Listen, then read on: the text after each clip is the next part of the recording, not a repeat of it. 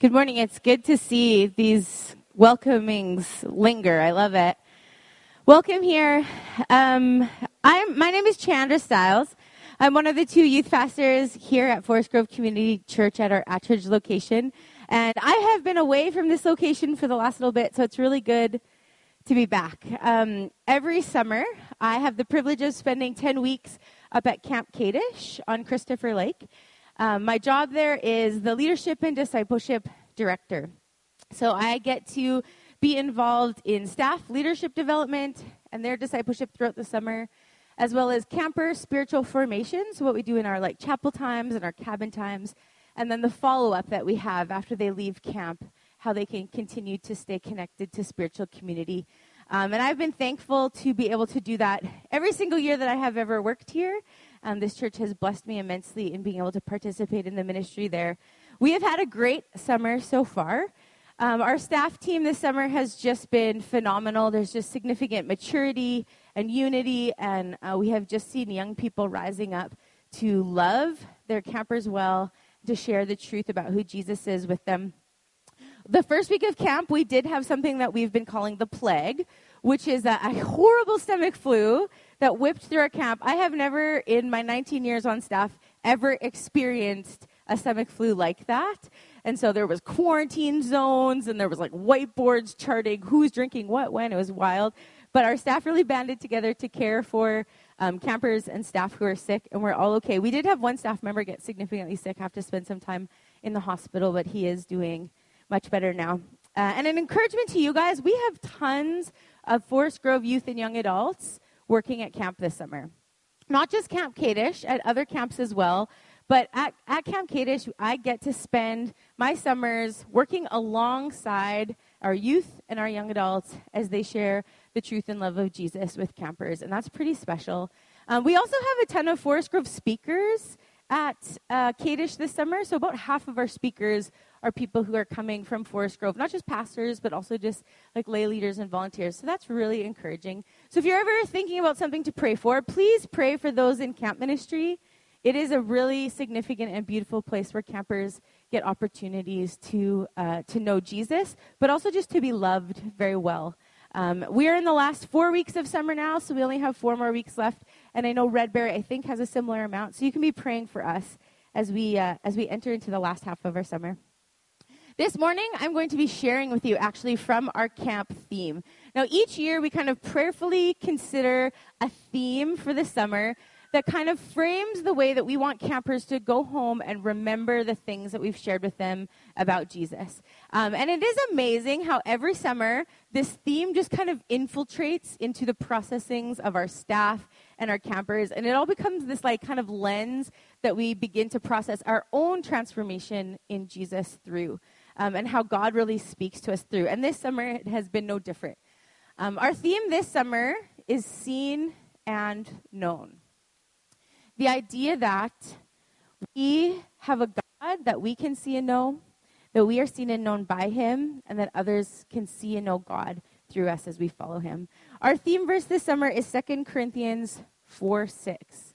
And it says, For God who said, Let there be light in the darkness, has made this light shine in our hearts so we can know the glory of God that is seen in the face of Christ Jesus. The idea that God created light in darkness as this physical, tangible example of his light that pushes back darkness in our lives, that we then contain within ourselves, but then can share with the world around us so that, that God can be seen and known.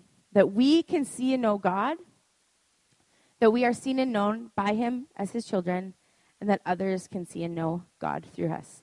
And we've been really leaning in with our campers in the way of just like sometimes to see and know God, you just have to stop and pay attention. You know, you have to look at creation around you, or look at the relationships around you, or just even pay attention to the thoughts and the feelings that the Spirit stirs up, and all of a sudden God starts to reveal who He is to you. Um, but that also, as we see and know Him and His character, then we can know more about ourselves and the way He's created us. And that we can understand more of who we are, what we can do in the world around us.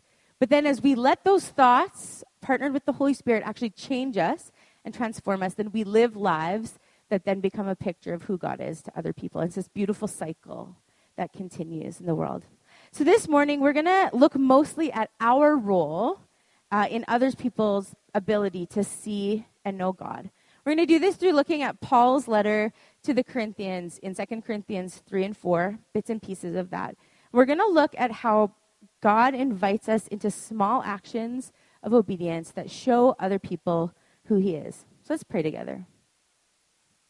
Spirit, thank you so much for this morning. Thank you that we are gathered, that you've called us together. Thank you for the fact that you are amongst us. Thank you that as we read God's word, that we are able to know and understand because you dwell within us. And I just pray now that as we read these words of these passages, Lord, that you would speak to us. God, if there are specific words for specific people, Lord, that you would make those so undeniably known to them. Jesus, if there are those who are here who are, are still searching to figure out who you are or where you are in their life, God, that they would they would see you this morning. Um, and that in all of us you would continue to stir a hunger for more of you and more of your kingdom. So, yeah, we pray these things in your name, Jesus. Amen. Okay, one of the things that we love to do at camp and at Grove Youth is we love to get people talking to each other because that's nice to do.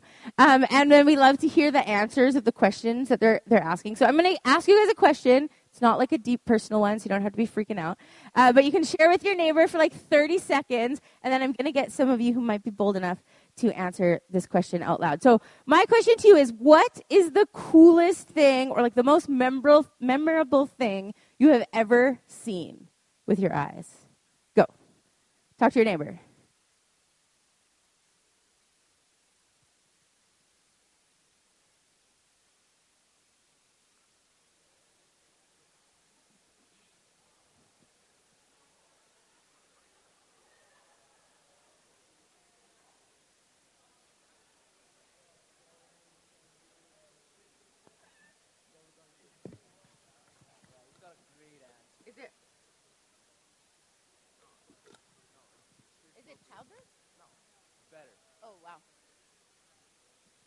Okay, we're going to come back together to answer this question. I told you I'd only give you 30 seconds. Uh, okay, I would like a couple people to answer the coolest or most memorable thing they've ever seen. It has to be appropriate. So if it's not church appropriate, maybe save it for later conversations after lunch is done somewhere else. Um, but anyone, what is the coolest thing you've ever seen? You went to Israel. That's pretty cool. Yeah, that's an amazing thing. Anyone else? Just shout them out. Childbirth. that's amazing. It's a miracle. Absolutely. Hot air balloon ride? Where? In Turkey. Whoa. Hot air balloon ride in Turkey. That's would be amazing. Anything else? I know you guys have done cool things. You're cool people. What have you seen? Your son's testimony of his life. Yeah, wow. It's amazing. Young people, have you seen any cool things? Nothing, hey? Okay, well, we have some work to do. Um, okay, well, I'm sure that there were many more cool things that were shared or memorable things. Um, when we see something memorable, it strikes us. It captures our attention. It sinks deeply into our memory. It becomes something that's like very fond to us it can create curiosity, you know? Like whenever I walk someplace with my dad, my dad is a concrete construction worker. Anywhere I walk someplace where there's lots of concrete, he just stands there. He's like, How much concrete do you think is in there? How how'd they get the trucks in there to pour this concrete? Like he's so curious about this creation that's made because it struck him. He's intrigued by it. Or, you know, maybe we say like we see a sports team and we say, How can they play like that? Or we hear music and we're in awe of it and we're like, How do they learn to sing like that? Or use their instruments that way. Um, when we look at things and pay attention to them, sometimes it, it can help us understand maybe um, the way things work or leave us in awe of not knowing. And it can often inspire us to tell the story. You know, often when we see something that's really cool or memorable, we go home and we tell our friends or our family because it's something that's amazing. And it's something that we are cherishing. Um, and it makes this thing that may have seemed unreal real because we've seen it with our own eyes. It makes something we can see and know and experience and understand. I think that when the followers of Jesus live out the way of Jesus in and around those people who live near them, the people see Jesus. You know, as we live out the ways that Jesus instructs us to live in his word, then other people's attentions are captured, or their curiosity is piqued, or their understanding of God grows, and their ability to know him and be impacted by him deepens. In 2 Corinthians, Paul writes a letter to the people of Corinth. And much like us, they are followers of Jesus just trying to figure out how to do it, how to be people who are living in the way of Jesus. And they get stuck sometimes, just like us too. They're dealing with things like division, correction, um, different kinds of sins that are kind of infiltrating their community, even just like adjustment from living one way to living a new way. And Paul has been visiting them and teaching them, and he is seeking to inspire them, maybe correct them a little bit as he does, um, but inspire them to be obedient and saying that through obedience, other people will see and know Jesus and his way. So we're going to start reading at the beginning of chapter 3. And here Paul is helping uh, the people of Corinth kind of understand the ripple effect of living the way of Jesus in the, the lives of people around them. And he's talking about a letter of recommendation, which is basically like him saying, like, um, is there some kind of witness or is there some sort of like clout to the way that you have been living out Jesus? Is there something that we can see that's like, okay, we know that there's a ministry happening? And he first talks about his ministry with the Corinthians. And so he says this The only re- letter of recommendation that we need, meaning Paul and his team, is you yourselves. Your lives are a letter written in our hearts. Everyone can read it and recognize our good work among you. Clearly, you are a letter from Christ showing the result of our ministry among you. This letter is written not with pen and ink, but with the Spirit of the living God. And it is carved not on tablets of stone, but on human hearts. Paul starts off here. He starts off trying to inspire other people to live the way of Jesus towards others by saying, take a moment to think about your own life and who's lived the way of Jesus around you and helped you, your life to change. He starts off talking about how the Corinthians and the way that they live out the way of, of Jesus is actually a letter of recommendation or a picture of the ministry that Paul and his team did with them. That, that the gospel, which is the good news that Jesus died and rose again to conquer our sin and bring us new life, invites us into relationship and lifelong transformation with Jesus. That that gospel was deposited into the Corinthians and taken root, and through the work of the Holy Spirit is now changing their lives and can go out to change other people's lives. As we think about how we can be a window of how God is seen and known to people around us, it's also helpful to sometimes stop and first think about who we have been seen and known through and realize that we are a letter of of testimony. We're a letter of ministry. We are the letter of someone else's obedience to sharing Jesus Christ. Uh, before we can influence others, someone had to influence us. Before others can see and know Jesus through us, we had to see and know Jesus through someone else. Someone was obedient to praying for you, maybe having a conversation with you or many conversations with you. Maybe it was someone who worked at camp and shared Jesus with you, or someone who talked about Jesus in your workplace. Um, maybe it was someone who stepped out in boldness and asked for to have a conversation with you about Jesus that you'd never had before, or someone who served you selflessly, or someone who just cared for you in a time of need. Maybe it's not just one person, but it's actually a collection of people who deposited those gospel truths in you, and they stood ready to continue to do that until you understood Jesus' love for you and how to live in his way. Um, and the Spirit used them to open your eyes to who God is. I have a picture up here of some of my cabin leaders from um, 1996. These were my cabin leaders the summer that I decided to follow Jesus. Because these women gave up their summer to serve at camp, because they were willing to get paid basically nothing to work a 23 hour a week, six day a week job, because they were willing to live away from their boyfriends and their families and their communities, because they took time for long, difficult conversations on the beach well into the night, and they were honest and challenging and loving. Because they and other cabin leaders that summer said yes to a call in their lives I decided to follow Jesus. Whenever I get weary or discouraged or feel hopeless or feel like I don't feel like anything is happening, I think about these women and I realize I am their letter of their obedience to Jesus and how their ministry has affected my life and now goes on to affect the lives of many others. You are a letter. Maybe you are a start of a letter, or you're midway through, or you're a long ways in.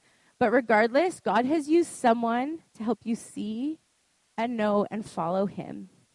And I believe that Paul brings attention to this to the Corinthians and so us, so we can remember that we all have those people.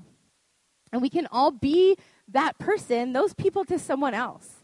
And then that someone else can be that person to someone else. And if we were all just to be that person to one other person, imagine how the kingdom would grow.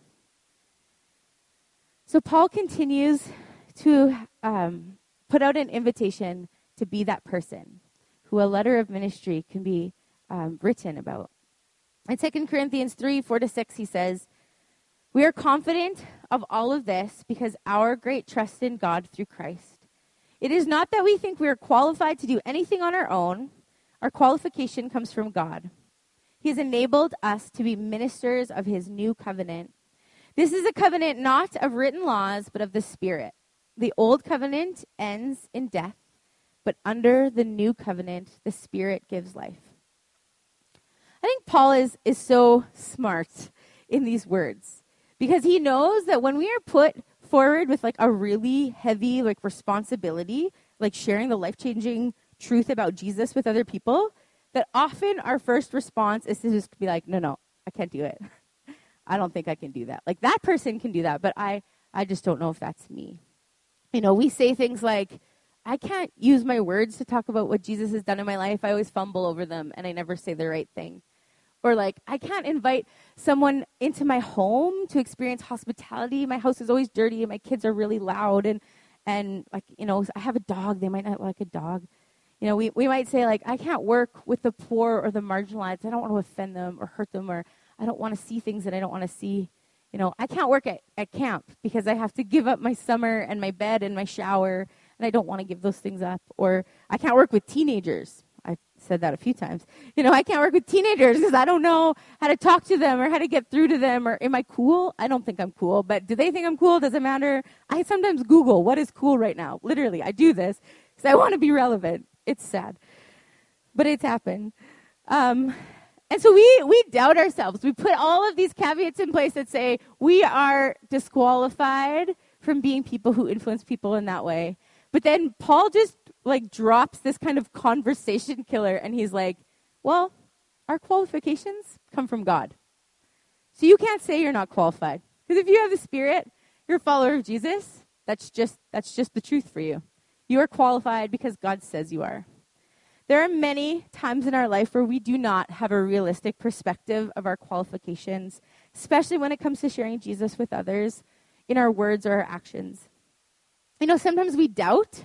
We say, I don't know enough, or I wasn't raised as a Christian, so I can't do this, or like, I'm not in the right place, or people won't listen to me, or like, I have this reputation because I just came from this life where I was making tough choices and now I'm here, why would anyone think I can tell them about Jesus? No one would listen to me. Or maybe we land on the flip side of that, where we kind of have a lot of pride and we think, well, I have all this experience and my gifts are so prevalent and, you know, everyone should listen to me, but are they really, like, should I spend my time on them? And we kind of disqualify ourselves from um, the people who might need us in the everyday and we think, I can only make my investment in people who are really worth it. But Paul says neither of those things do the work. He says we are qualified by the Spirit of God that lives within us. And therefore we are ordained or we are invited and we are enough to share his love and to share his freedom with others around us. And that there is no excuse. The Spirit is the one who makes us competent. We respond with our own work alongside that by learning and growing. The Spirit is the one who opens doors and provides opportunity, and we respond alongside that with obedience. The Spirit is the one who will give us what is needed to give away to show the gospel of Jesus, whether that's words or presence or time and finances. And God says we will always have enough to be able to give it away. Um, there are these things that I really like. I actually really hated them, and then through hating them, I really like them. Weird thing. But they're called flippy quotes. Actually, that's not like a thing that they're actually called. I call them that. They're called flippy quotes. It's something that's used in like literary writing sometimes, where if you're an English person, it's like an A, B, B, A kind of um, pattern. So maybe you've heard the quote like, um, it's not the size of the dog in the fight, it's the size of the fight in the dog. Yeah, you get it? Okay, there's a couple other ones that are around there. Well, there's a, a flippy quote, which I think is kind of a cheesy Christian flippy quote, but it holds a lot of truth. And it's this God doesn't call the qualified, He qualifies the called. There's been many times where I have resisted remembering this quote because I thought it was cheesy, but God has brought it to mind to remind me of my place in His kingdom work. This year, I took a five month sabbatical or a study and refreshment leave, and I went through a lot of very difficult reflection on my life. And there was a period where I was just feeling so underqualified for everything that we were walking through, and I was feeling so defeated. I felt like I was underqualified to be a non biological parent in a predominantly biological family focused setting. I felt underqualified to support many people around me through difficult and painful mental health situations that I felt very hopeless in.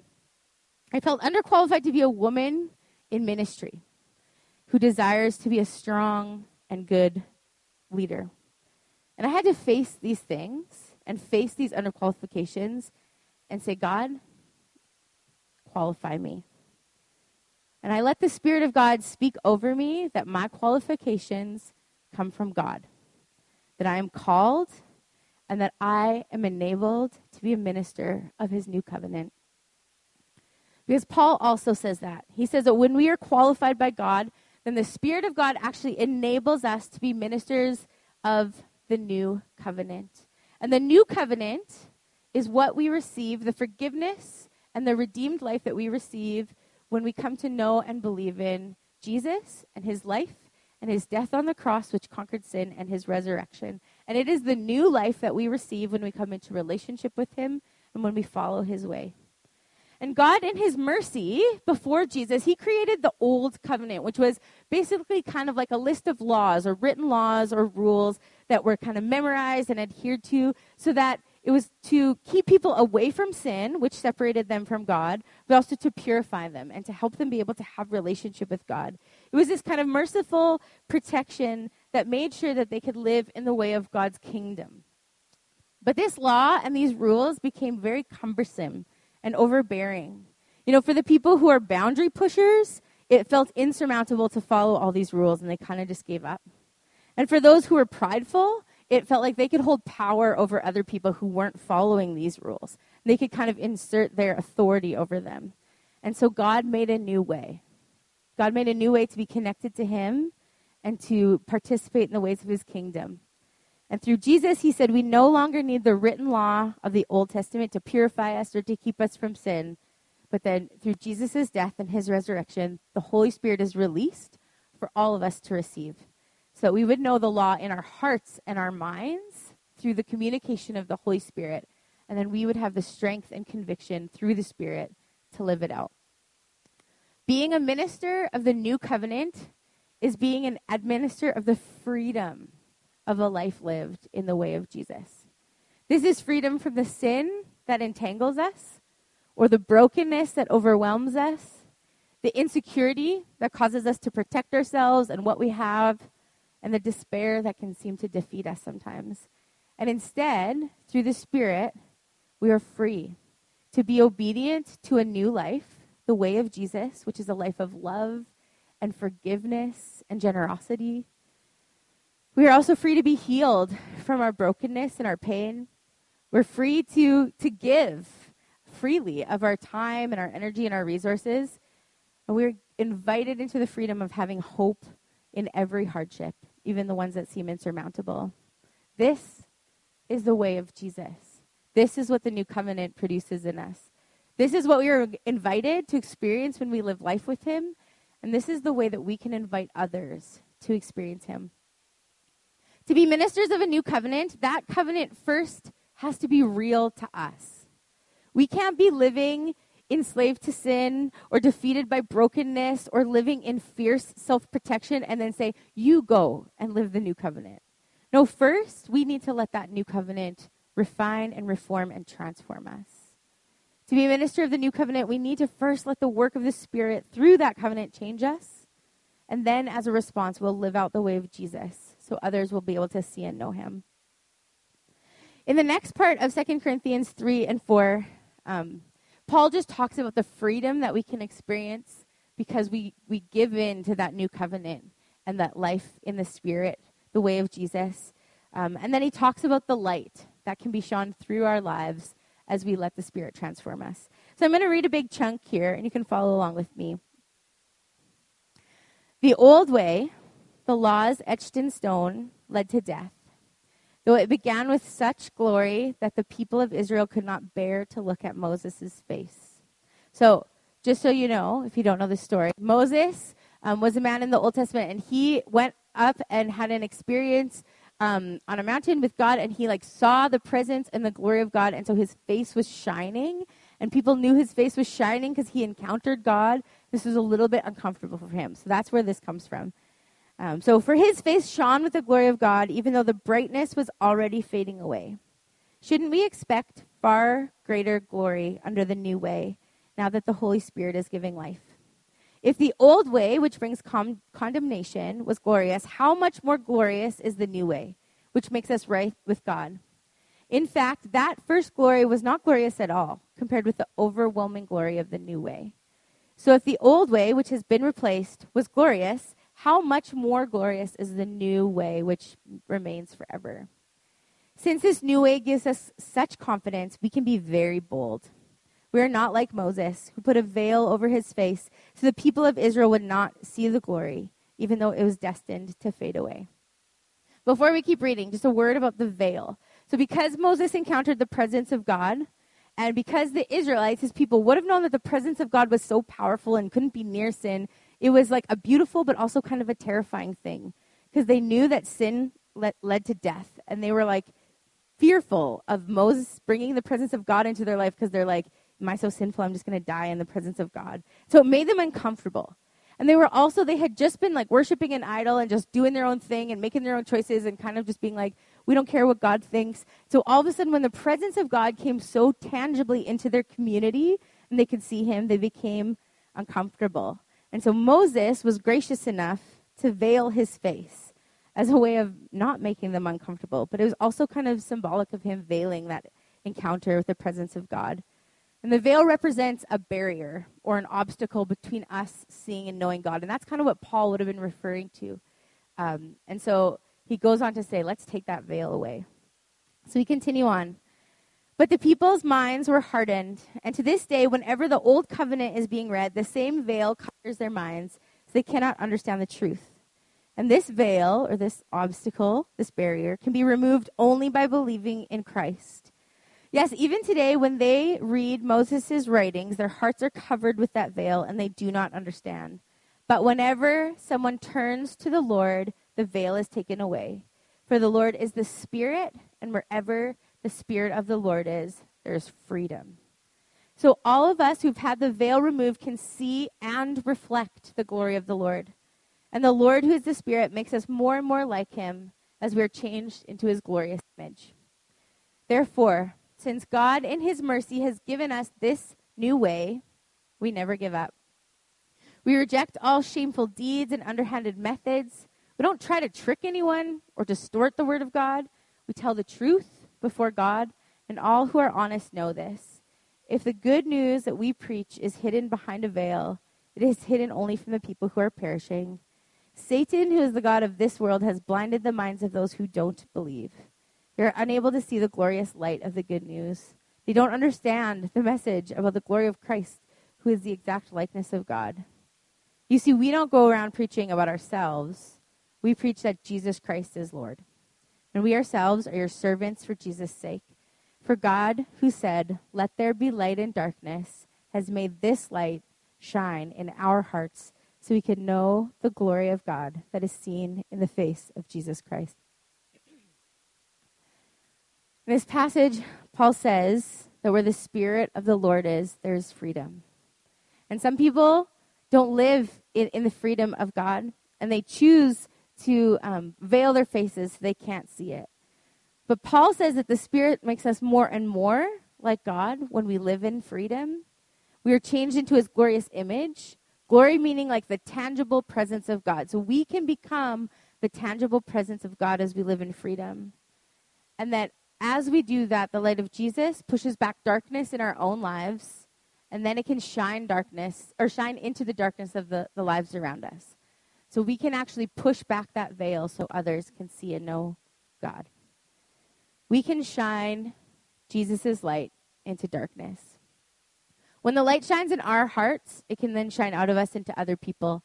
As ministers of the new covenant, as shiners of light into the darkness, that means that we may first have to let the light infiltrate our own darkness, but then we, as, as bearers of light, may have to go into dark places.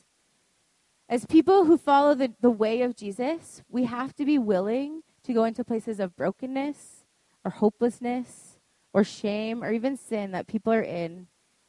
And we don't go there to participate in those things or to take on that identity, but instead to shine light, to go there and to be the hope and the healing of Jesus in those places. We can't avoid them. And it may be uncomfortable, or it may feel like we shouldn't be there, you know, like it's too dark and our light isn't bright enough. And we may feel tempted like to feel like the darkness is going to overcome us. But John 1 says that Jesus is life and light to all ma- mankind. And that when the light shines in the darkness, the darkness will not overcome it. He promises us, he promises us a light that never goes out. I know that we see darkness in the world around us, and it's heavy and it hurts. It can make us tired. And it can make us want to turn our face the other way and not want to deal with us.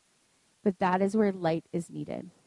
If we are meant to shine light in the darkness, then we have to be in dark places.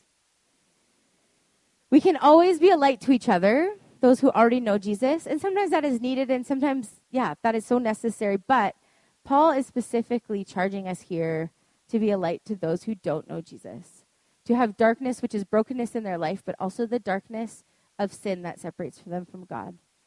And he says, Can you be part of the light that shines into their darkness? As a light bearer, that means that we can be truth tellers, that we can tell the truth um, unapologetically. And sometimes that's with our words. Um, in this passage, it said, you know, we don't need to make the way of Jesus sound like attractional or appealing. We just need to tell others who Jesus is and what he does and what it's like to know him. We need to speak truth and life in darkness. Often we just think of speaking truth as like just preaching the gospel. I need to go and say, Jesus loves you. And that's good. Those words are good. But sometimes first we need to lay foundations of truth and relationship before we get to that place. Like maybe we just need to speak out the truth of who people are meant to be, of the potential they have as followers or as people who are created by Jesus. Um, we actually just ask to see people with God's eyes and then tell them what, what we see. And in unusual encouragement, they start to be curious about why we see those things. And then we get to tell them about who Jesus is and how God has created them. We can also be truth tellers with our actions. As we live out the way of Jesus, we actually tell a far greater story than our words will ever tell. You know, for me and my husband, the ways that we have seen the way of Jesus lived out in the lives around us has been the ways that we have continued to live that out. In times of need, when people have opened their home to us, um, we have been great recipients of that generosity. And so now we feel called to open our home to others. In times where we've been like working in camp ministry and our car breaks down and we have no money and people have been generous with their finances towards us, then we have been called now to reciprocate that and be generous when we see times of needs around them. When people open their lives to us, and just share with us the good, bad, and the ugly of what it looks like to be married or to have kids or to follow Jesus in the places that they're, they're put in, um, then we feel inspired to open our lives as well, to be a letter that can be read of the work of Jesus in our life. Um, we are truth tellers with our actions as we live in the way of Jesus, the way of truth. Others read our lives like a letter, a testimony of the freedom of Jesus Christ. And so we, as light bearers, are also truth tellers with our words and our actions. We are God's children who are seen and known by Him. And we have a God who we can see and know. But He also wants us to live in a way where others see and know Him through us. We are a testimony of someone else's ministry. We are qualified by God. We are enabled to be ministers of the new covenant. We can shine Jesus' light into the darkest of places. As we come together to worship and the worship team comes up, I want to leave you with a few questions to think about as you go through your week. And these questions are also part of the small group resources. So you can find them online. How are you currently seeing and knowing God in your life right now? What is helping you to do that? What is hindering you in doing that? Who has God used to make himself known to you? Why was their role in your life and your faith development so impacting? What makes you feel unqualified for sharing the way of Jesus with others with your words or actions? And how does God say you're qualified? Do you underestimate the work of the Holy Spirit in you or in people around you? How can you be more expectant of what the Holy Spirit is doing? Where would you like to see him move? How can you ask him for that? What darkness are you facing right now? And what would it look like for Jesus' light to shine into it? And what darkness do you see around you? And how can you shine Jesus' light into it with your words or your actions?